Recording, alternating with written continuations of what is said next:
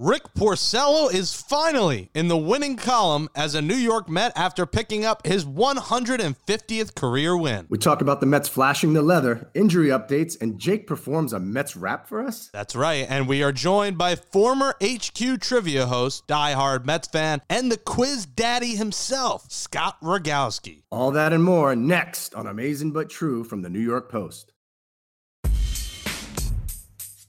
Queens, New York. Mets take the field. So amazing. Amazing but true. Orange and blue. So amazing. Here's the pitch. New York folks. It's out of here. We got you. Welcome to Amazing But True, our New York Mets podcast from the New York Post. I'm Jake Brown alongside my co host, former Mets pitcher Nelson Figueroa.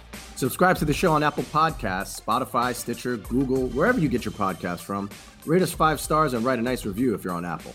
The quiz daddy, Scott Rogowski, former HQ trivia host and diehard Met fan, will join us later in the show. But as we get into the show, Figgy, Monday's show, obviously getting a lot of feedback from me yelling. And, uh, you know, I think people enjoyed it. I think people, you know, wanted to hear someone implode, and I took the fault. And you were very mellow in return and uh, kept me someone in line following me up. Well, I'm usually known as the voice of reason when it comes to Mets land, and I have to try and explain to people that when they rant and rave and they hear shock jocks all over New York going nuts, and they hear people just having those same feelings. Trust me, I have those feelings as well, but I have to separate myself sometimes, and there are some numbers usually involved. Like you know when they say, "Oh, the Wilpons haven't spent money," they've spent money. They just haven't gotten back what they paid for. Uh, that's usually what happened. You know, we, if we have a, we we should come up with a list on, on one of our shows of all the uh, stars that have played in Mets jerseys, but played ten years after they were stars.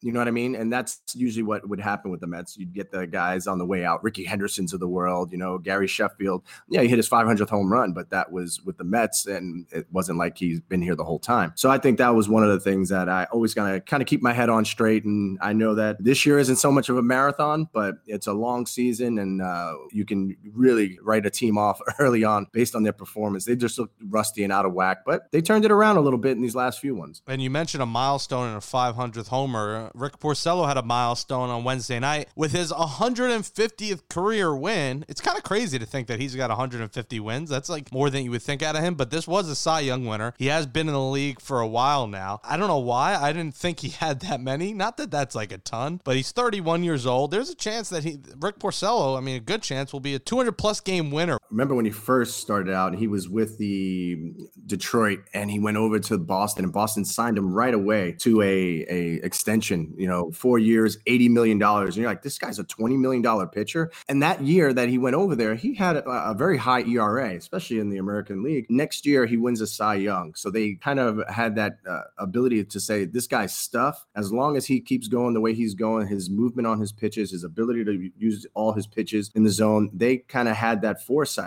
to say that hey this guy is going to be able to, to compete with some of the best pitchers in the league. I didn't see it at first. I, I have to admit that. But then he wins a cy young but then the next year of course he has a very high era yet again. So when you think about rick porcello just think you're saying 150 wins that's not a lot. Jacob deGrom only has 67 wins. So wins I, I hate saying this wins for a starting pitcher mean bupkis. He had 14 wins last year and he had the highest uh, era on the team i believe for any of the starters. So 14 wins. Jacob deGrom had that that's a lock on a cy young. He's done it back to back years with 10 wins you know right around 10 wins so this year i have already predicted jacob deGrom's going to be right in the hunt for the cy young with only five wins because of the shortened season we're going to have a five win cy young award winner Yeah, and Porcello got to the league, Figgy, when he was just 20 years old. He went from single A to the big leagues with Detroit and won 14 games in his first year back in 2009. You just forget. It's also time flies, man. Time flies when you're having fun. I mean, time really just does fly, and it's crazy to think that he's been in the league for over a decade, but he threw seven innings of one run ball,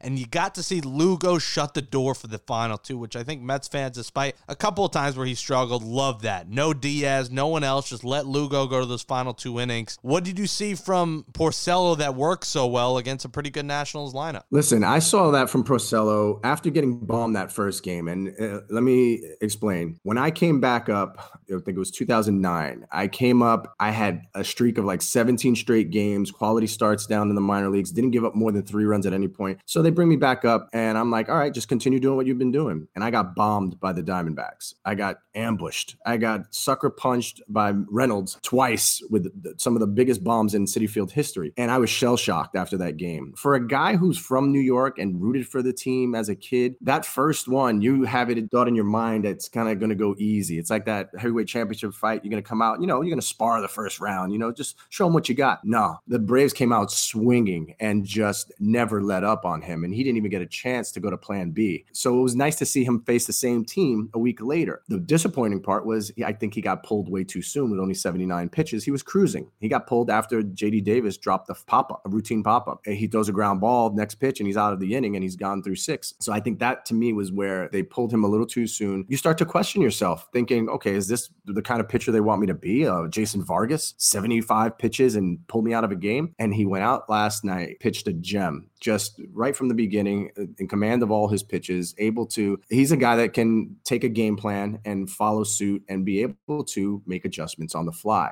That's one of the things that allow you to be a 10 year major league vet and, and able to be accounted on part of any rotation. So that's why I don't, I, I thought it was a great signing because of uh, it's even odd year thing with him, it seems. And he had a bad year last year. So I said, okay, this is a bounce back year for him. But I think the pressure in the beginning of putting on a Met uniform got to him a little bit. And now he seemed to kind of be settling in. And he's got a lot to prove in that one year, $10 million deal, going in the offseason, trying to get a big contract next year. And you had mentioned you're making the transitions easy now for me, Figgy uh, with the JD Davis dropping a ball in left field. He sure didn't drop a ball at third base. And we saw him struggle more so with his throws from third base playing that position last year. But obviously, it's just one game. But that one play alone where he dove and made the throw from his knees, that was a perfect throw to get the guy in plenty of time, was absolutely sensational. And if he stays like that, JD Davis has got to be your everyday third baseman. You got to think about McNeil. I'd rather have McNeil in left field than JD Davis. We've seen McNeil make some stellar plays plays in both left and right field. We he's he has that ability to really play any position. JD Davis, just like Dom Smith, is very much a mystery in left field, and you never know when that ball's in the air. You never know if they're going to catch it. You always got to like hold your breath. So if they could think about when McNeil is potentially, hopefully back from his, I believe it was back tightness injury. If he's back over the weekend, maybe he shifts to left, Conforto's in right, and then JD Davis becomes your everyday third baseman. Yeah, JD Davis was known for his glove and his arm uh, when he was with Houston, coming up with Houston. The guy has an absolute hose. He throws 96 from the mound. And there were even some reports when they made the trade that he was one of those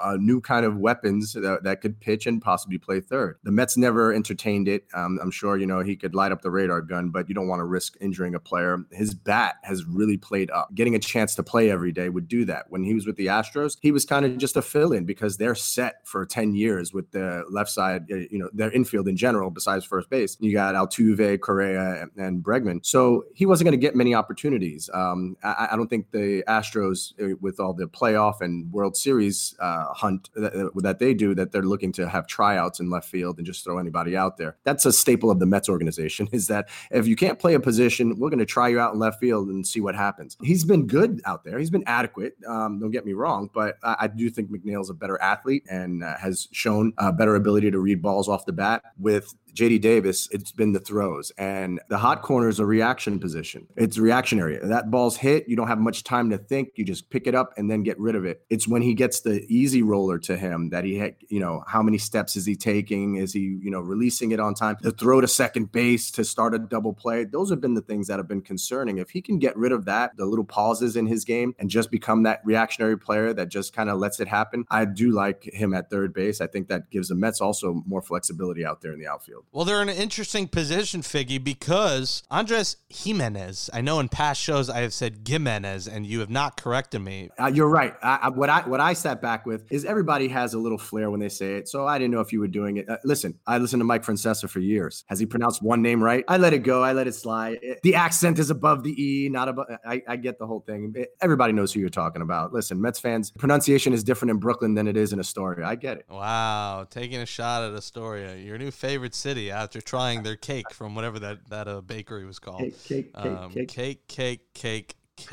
So yes, Gimenez. That's a that's he's been a real he's he's. But Gimenez it's his been a very bat nice and player. his glove too, Fig. That's the thing. He's so multidimensional, and his speed on the base pass, which a guy like Robinson Cano doesn't really give you. The whole debacle here is that you're kind of stuck with Cano throughout this contract. And if J.D. Davis is your third baseman, if Rosario is your shortstop, where are you playing Gimenez? Well, here's another thing, right? I think Gimenez can go and play second base. Let Cano DH. You don't have that uh, guy that you have to DH in Cespedes anymore. So when we talked about Cespedes leaving and it might be the best thing for this team, and it could be a rally cry. I said that hey, Jacob Degrom is pitching the next day. That's enough rally cry. He, he, he put them on a winning. Uh, But then how do you get path. Dom Smith at bats? That's the thing. Dom has been sitting, and Dom sat the other night with a mind blowing decision by Luis Rojas playing Tomas Nido and the double catcher thing with Nido and Ramos as DH. How are you going to get Dom in there if you're playing Rosario? It just seems like, I mean, listen, it's not a bad problem to have, and we know injuries strike at any given moment, but Rojas is going to have some work to do trying to get guys playing time and make them happy. Yeah, well, what they were trying to do with Cespedes was let him play four days and a day off. So you're playing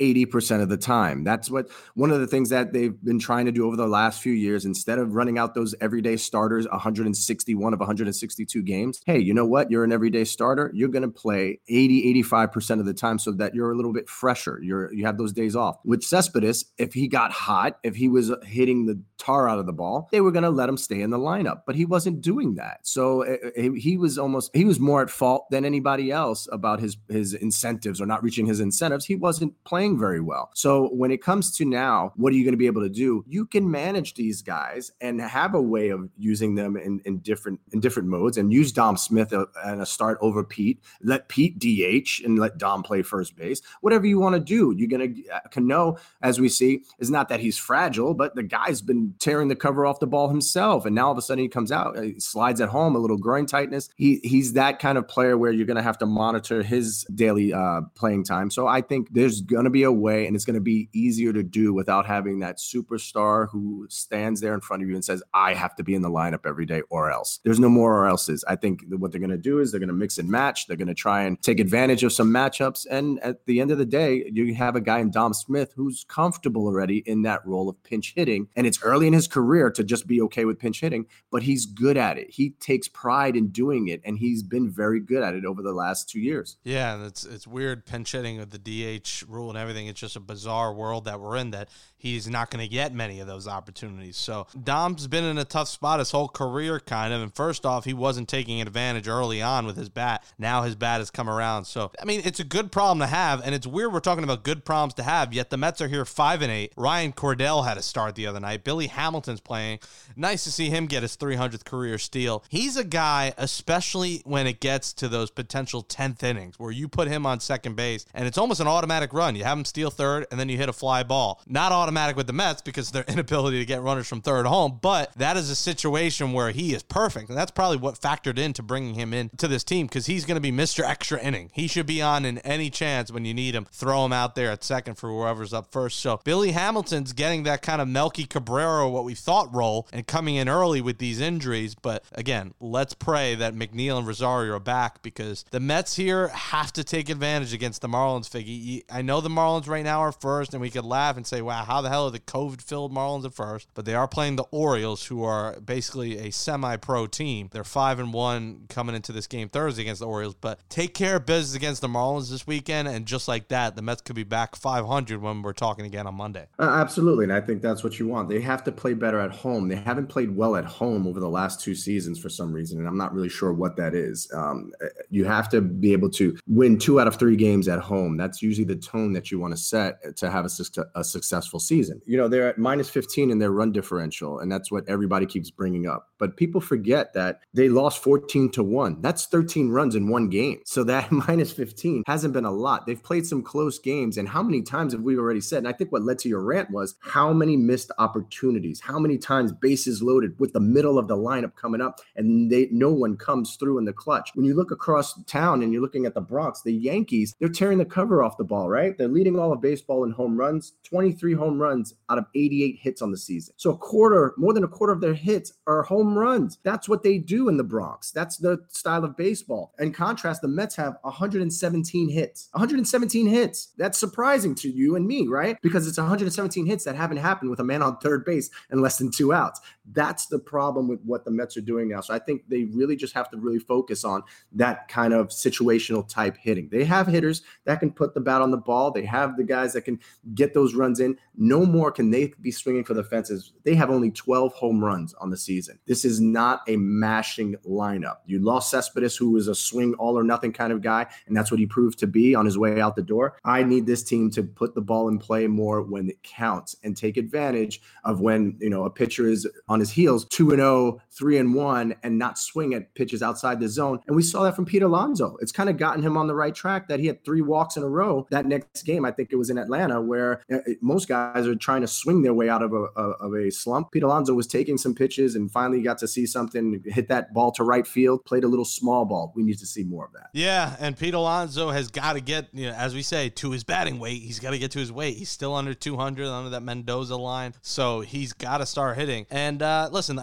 NL East is up for grabs. Plain and simple. NL East is up for grabs, and at least two teams make it, and there's a good chance that three will make it. So plenty of time. And while we, you know, I yelled Monday, I I'm positive. You know, I'm I, I'm not giving up on the season, bro. I was just I fr- in a in a frustration. So, and as we turn it around for you, I have a special treat, and for our listeners. Before we Joel Sherman debuts Sherman's Hot Corner, and before we chat with Scott Rogowski, I have what I think is a fire Mets rap that I put together. And uh, while my flow might be goofy, and I might be the goofy Jewish white guy, I have bars, and I'm about to present you these bars. I, I tell you, uh, Little Dicky is, is uh, you you've got a, a high bar set by Little Dicky. So let's see what you got. All right, this beat was produced and made by my roommate, my new roommate in my new apartment, Trevor, aka TrevBot10, is where you can find him on Instagram. He made the beat. Shout out Trevor. And here we go. Here's the uh here's the Mets rap from Jake Brown, aka Jay Swizzy.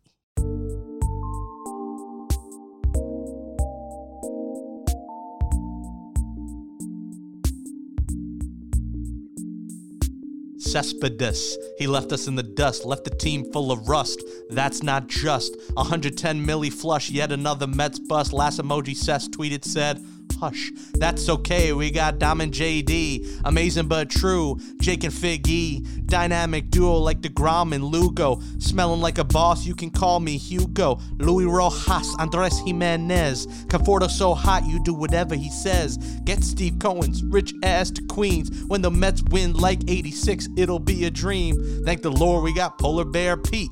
Betances out here, he bringing the heat. Lions, Tigers, Bears, and flying squirrels. Jake's got a gym doing dumbbell curls.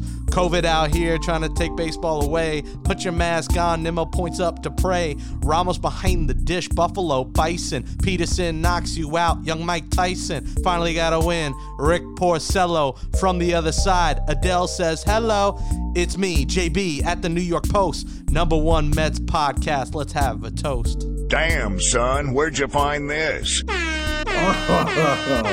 I'm not gonna lie. That was, that was way better than I was expecting. Way better. Definitely we were able to get the names rhyming with the other. Uh, that was good. That was good. I got to give you some credit for that. that Everyone always better. says that to me. They're like, "That's better than what I expect." They expect terrible, and no, no, no, not terrible. Because anybody who has, you know, the the audacity to come out and say, "Hey, it's rap time. Let me let me flow," you better be ready. There's no way you're going to show up and uh, be able to be in a cipher and not hold your own. Well, I think you should like most the part where I said Luis Rojas, Andres Gimenez. The yeah, you pronounced accent. it perfect. I, I, know you did your research right there. You did your research. Well, I try to make it all up. sexy, like Ozuna. So uh, I, I, did my part on that. So. Uh, oh man, listen, amazing but true talent show. So far, round one goes to you. Uh, we'll see what happens in the future. All right, so let's transition over now to New York Post baseball insider Joel Sherman as he debuts Sherman's Hot Corner.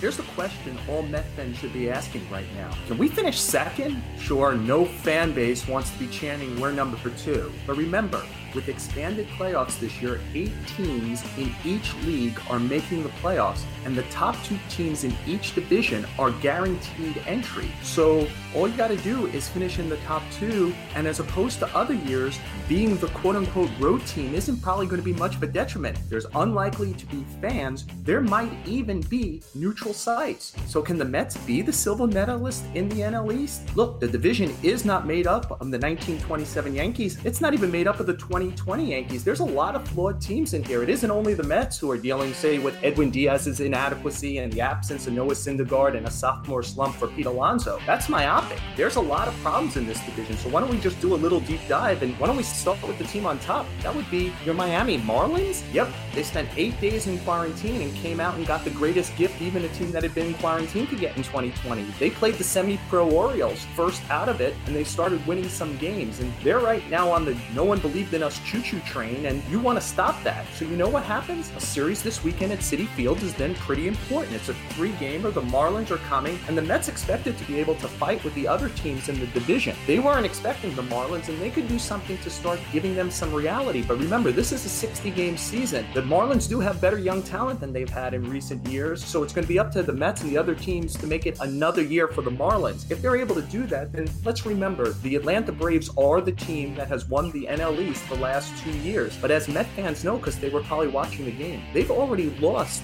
their most indispensable player. Yeah, Ronald Acuna and Freddie Freeman are great players, but they have each other in a pretty deep lineup. Mike Soroka, the ace, went down with a torn Achilles tendon against the Mets. That leaves Max Fried and why? They lost Felix Hernandez to opting out in spring training 2-0. They lost Cole Hamels so far to a shoulder injury. Maybe he comes back in September, maybe he doesn't. Mike Foltynewicz, one of their key pitchers from last year, lost a lot of weight in his fastball with it. He was designated for assignment and then sent to the minor leagues. Maybe he comes back. Right now they have some talented guys, Sean Newcombs, Toussaint's, the Kyle Wrights, but those guys have a lot of trouble finding the strike zone. Yep, they're going to have to rely on that strong lineup, albeit one without Ozzy Albies right now, who's out with a bruised wrist, and a bullpen they did address heavily in the offseason. You know, the Brave rotation problems you could have seen coming. You know who maybe it was a little tougher to see coming? That would be your Washington Nationals, the defending champions, the team that won the title because of those starting pitchers. But so far, Stephen Strasburg has yet to throw a pitch in this season due to a nerve injury in his wrist. Yep, he's getting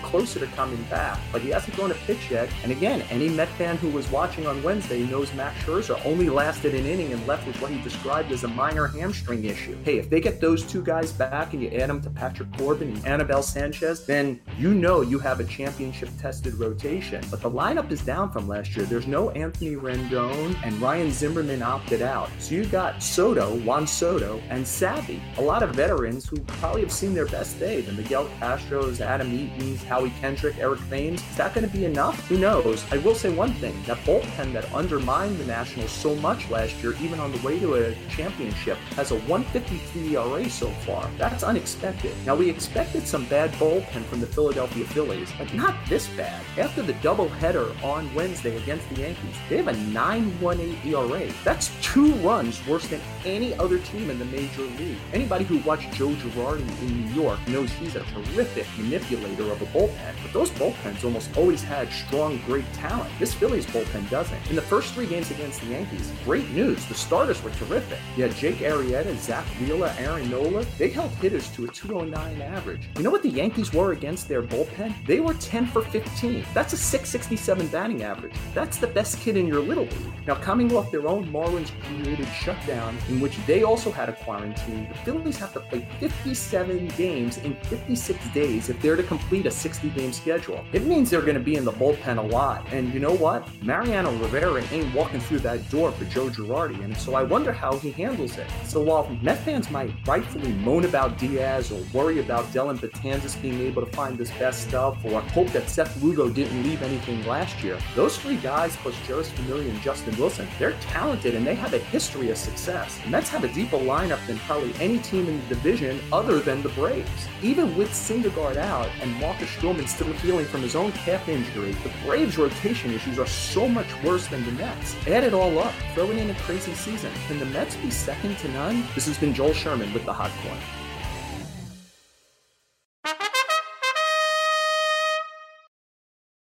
And now we welcome to the show a special guest. I saw him before COVID. Um, I saw him when I worked at MLB Network, and Figgy also knows him as well. He, you might have remembered him on the HQ Trivia Show, which really just took the world by storm. It was like if you didn't have HQ, were you even like a human being at the time? He is the quiz daddy himself. It is Scott Rogowski joining Amazing but True right now. Scott, welcome to the show, man. How are you? AKA Seth HQ Go, AKA Quizdrubal Cabrera, AKA Jason Quizringhausen. At your service. What's up, my man?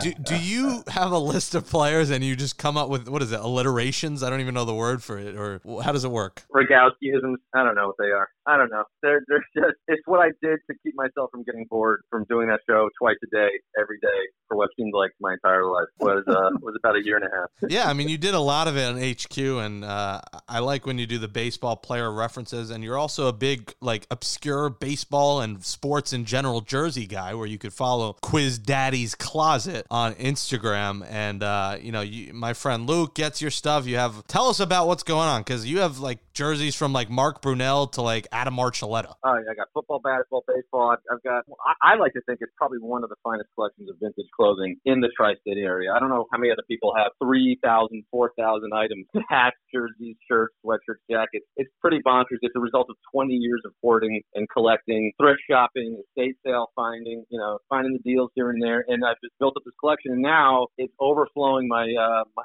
my storage unit, which is my parents' basement, and they want it out of there. We all want it to go. I want to raise some money for some well-deserving charity. So that's what I've been doing for the past year plus. Actually, I started an Instagram account, Quiz Daddy's Closet, and I've been selling off the collection slowly but surely. I have a limited edition pop-up happening, a secret pop-up shop happening in Chelsea right now, today through Sunday, August 9th. So if you are in the New York area and you want to stop by, it's by appointment only. COVID compliant. Follow me at Quiz Daddy's Closet on Instagram. DM me and book your spot. They are filling up. But yeah, come by, check out these jerseys. Archuleta is the least of it, man. You know, I've got I've got Byron Leftwich over here. I've got I've got Jason Belser, Colt He's got a like he's got know. a right-handed Byron Leftwich jersey. It's it's rare. It's rare to have. Oh yeah, and, and and not being sold right now. I, I have my personal collection, which I'm keeping for myself, but that's where I got my John Maine jerseys, my Lastings Milledge, got Sid Finch, the very famous Sports Sports Illustrated hoax Sid Finch. Because I don't know if you guys know this, in 2015, the Brooklyn Cyclones had a Sid Finch day, and I actually got. I went, I bought my tickets, I got a Sid Finch jersey. I got to meet the actor who portrayed Sid Finch in the in the pictorial spread in Sports Illustrated. They gave out a bobblehead, which is one of my prize collections of Sid Finch without his boot on, with the French horn next to him, backwards hat, winding up. This Finch is probably one of my favorite parts of Mets history, Mets lore. Uh, That's good old days, right there. That shows you what kind of a fan uh, Mr. Rogowski is. Scott is a generally unbelievable human being as well. He works with me with Team Perry, and we raise money for Perry Finkelstein. We went down to Miami last year and ran. I would say ran. He ran and ran like the wind at the Miami Marathon. Did the half marathon. How long did it take you again? I did that in I think 221, I believe, was my time, which was my first half marathon. I'm pretty proud of it, and I'm, I'm now I'm just thankful I didn't get COVID while I was down there because the Marlins haven't been so lucky. But but uh, that was yeah that was one of the, the highlights of, of my 2020, the very few highlights of this year. And Team Perry is such a fantastic organization. Nelly, you know, you raised so much money for them, and because of my clothing sales last year, I raised fifteen thousand just for them selling off my vintage clothing. So that's yeah, there's good money in this stuff, and, and there's more to be made. So yeah, check that out and support Team Lifeline, Team Perry. Absolutely, guys. And and another thing about Mr. Rogowski, his baseball knowledge, the depth that he has of baseball knowledge. Uh, I got a chance to do uh, DAZN last year, the change-up show several times, and we always had some trivia moments. They whip out some old baseball cards, and it was just some random faces to most fans. No, no, this guy had backstories on every single player, and and the best part was is I would let him in a little bit on some of the secrets of some of the players with some of the obscure names of when I played with them, and so he's uh, just a fountain of knowledge. Love talking baseball with this guy. We'll talk baseball with him 24 hours a day if I could. Talking about this year's team, what do you think so far? We're talking about this year's Pittsfield Mets, right? you know, if, if only it was so. Close to home, Pittsfield, Massachusetts, where he said to me that was one of the one bad things, biggest regrets about my career is I didn't get a chance to play in Pittsfield. I bypassed Pittsfield, and uh, it's a it was low A ball for the Mets back then. Wahconah Park, where I had my real baseball uh, awakening. My, you know, I used to go to camp up near there. And saw my first minor league games at Wahconah Park, Pittsfield Mets, where I think I saw a young uh, Keith Bell pitch. But uh, anyway, I mean, get, getting back to today's today's game, yeah. Look, the Mets are on a win streak now, right? They've got they've got one. Does that count? Maybe Davis. If it was, if it was a heavyweight championship fight, yes, it counts. How about that diving uh, play that Davis made? Though? That was, I mean, if we can really, I, I want to be positive and optimistic like Nelly is. You know, that was a hell of a play, and Porcello pitched decently. And look, I going into the season before COVID, I thought, you know, we were looking good. You know, before Syndergaard went down, I was feeling good about it. And then, uh, of course, the pandemic happens. Of course, the entire season gets thrown off. And I, I, I you went off last week, Jake, on your rant, and I appreciate that. But I'm going to provide the comedian's perspective. The reason why I like this team is because of all those things you mentioned, because of all the mishaps and the terrible signings and the injuries and the dildos in the locker room. I mean, it's funny to me. It's just pure comedy, and and that's why I support this team. I, if you took your rant and put a laugh track on it, and, and you were standing in front of a brick wall with a microphone, you could be doing stand up, my friend. I mean, that's you know that's what this team is. The Rally Dildo has a longer streak than the Mets do right now. That's the problem right now. It's made our show three weeks in a row. Yeah, I mean, this show has to have a mention of a dildo. And thank you for listening to the rant. It, listen, I'm positive about that. Today is a positive show. The Mets won. The defense was great. Rick Porcello got a 150th win, his first win as a Met. There are just times where you just have to let out steam because of the frustration that boil up from that entire weekend. And, you know, I want to be positive, and I'm still positive. I don't think this season is over. Listen, there's so many games left. This team has Stroman coming back in the next week or two. Uh, they got guys coming back. McNeil and, you know, hopefully Rosie are back this weekend. So, you know, there's there's tons of positives, but, you know, sometimes you just got to laugh at it because it is a comedy show at times. I mean, the, from the dildos to everything. I mean, you could do your own, you know, I don't even know what shows are going on in the city right now, socially distanced comedy shows, which is actually how your career all kind of started before HQ. Isn't that funny? Uh, yeah, I was doing, I mean, you know, HQ, you, you, it's sort of a socially distant show. I was there alone in the, in the studio remotely, but no, before that, I was doing stand up and talk shows. I had a sports talk show called 12 Angry Mascots for, for about three years in the city. And, uh, I love performing live. I love getting out there, but I also love going to baseball games live. And that's what really kills me this year. You know, watching these games with the empty stands and the fake, how do you feel about the fake crowd noise, typing that in, like some kind of, you know, applaud track, applause track? Like a laugh track on a sitcom. I I'm think you, I think what you need to do is have it authentic, right? And I told Jake this from the beginning. I think it needs boos. I think it needs gasps. I need. I think it needs the whole gambit. Like whoever's on this thing, it can't just be like fake. You know, just applause all the time, no matter what. I, I need guys to feel the, those boos. I need guys to realize, hey, you didn't make that play. You're gonna get booed. This is New York. You know. Yeah, or the guys who, who are sitting close to the hot mics near the you know near home plate, you can catch catch some of their conversation sometimes, or the guy who screams out "Baba Booey, Baba Booey."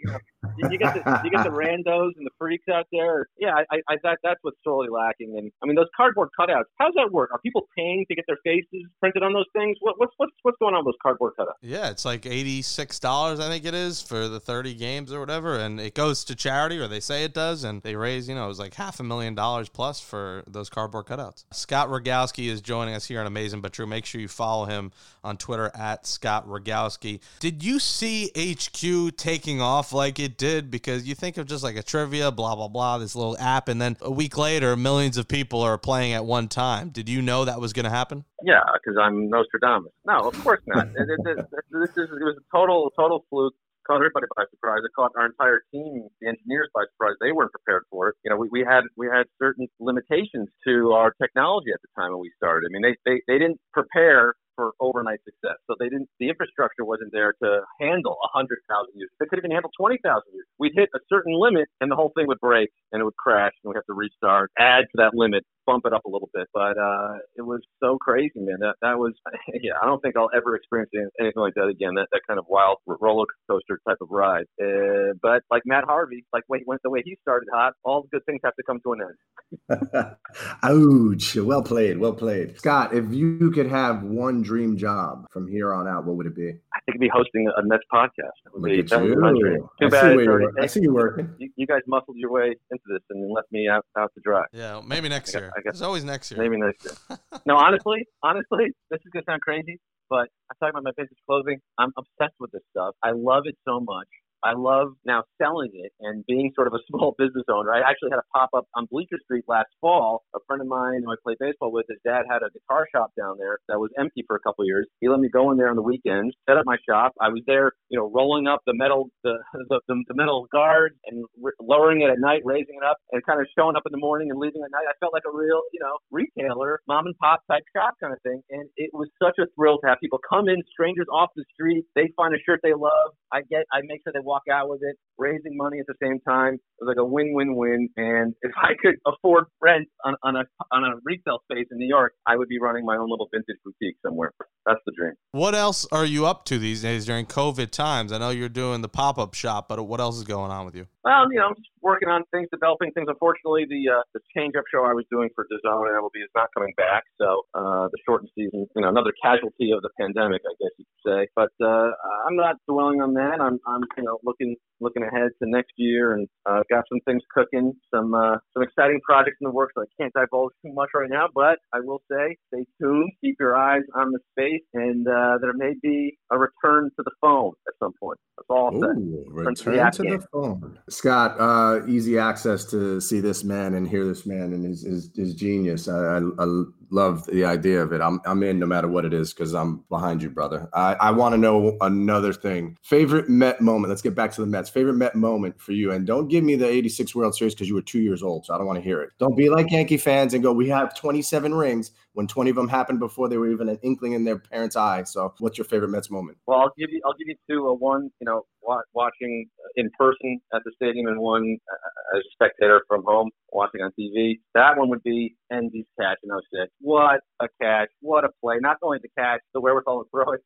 Get the double play, and in that moment when you're watching that game, and of course you're watching the whole game, you're watching the whole series. There's so much hinged on that moment, and you really felt so hopeful as as a fan in that moment. And you thought, I, I was going into the whole thing. This is 20 years since '86. This is destiny. This is you know we're meant to get back to the series, and we're going to win this game. And then after the catch, it was to me it was like this is this is it. it, it that's that's a divine moment. And of course, some things in life just don't don't work out the way you, you envision them. But uh, still, you can't discount that catch. And then in person, I had the absolute privilege and luck, course, to attend Johan Santana's no hitter, and nothing could top that. The first no hitter in Mets history. Again, total fluke. The fact that I was there, you know, I was I was I was actually wanted to go to the uh, the Phillies series, and that was sold out. So ah, I'll take the Cardinals, whatever. Turned out to be the greatest moment I've ever experienced in a ballpark because the energy in that place was unlike anything I've ever felt. The whole stadium was shaking when they got the final out. Yeah, I, I was there as well with Luke, who messaged you about the jerseys. We went and we were sitting in the. So many people didn't want to go. There was a chance of storms that night, I remember, and it was Carlos Beltran's return. I'm like, how do you not go to this game? And then we were sitting in the Pepsi porch, which before was the Coke corner, or now it's the Coke corner. But uh, yeah, we were sitting in the Pepsi porch, and there was all these like kids, camp kids, who had no idea what's going on. And then you have me and Luke there screaming like schoolgirls with a bunch of school kids and schoolgirls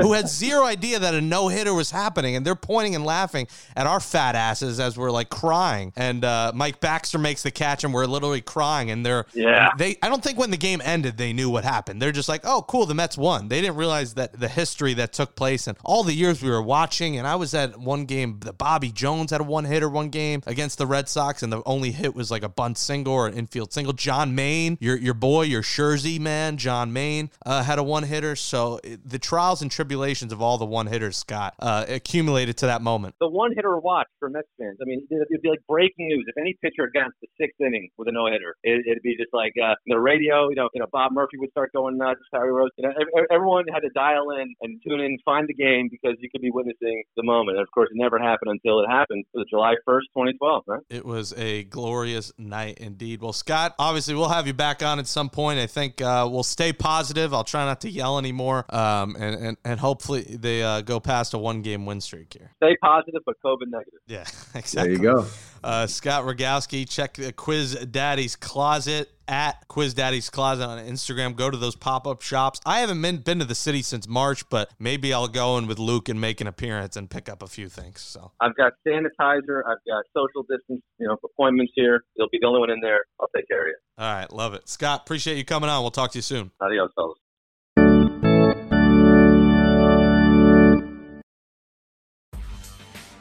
And that's a wrap for episode 16, the Doc Gooden episode of Amazing But True, our New York Mets podcast from the New York Post. Speaking of raps, shout out to One Take Jake for producing the show. Subscribe to the show on Apple Podcasts, Spotify, Stitcher, or wherever you get your podcast from. If you use Apple, please rate us five stars and write a nice review. That's right. That took one take, that rap, because I got bars. For Nelson Figueroa, I'm Jake Brown, aka Jay Swissy. We'll be back Monday as we recap the Mets three game series against the Marlins. Beat the Marlins. Please do it. Enjoy your weekend, folks. Stay safe.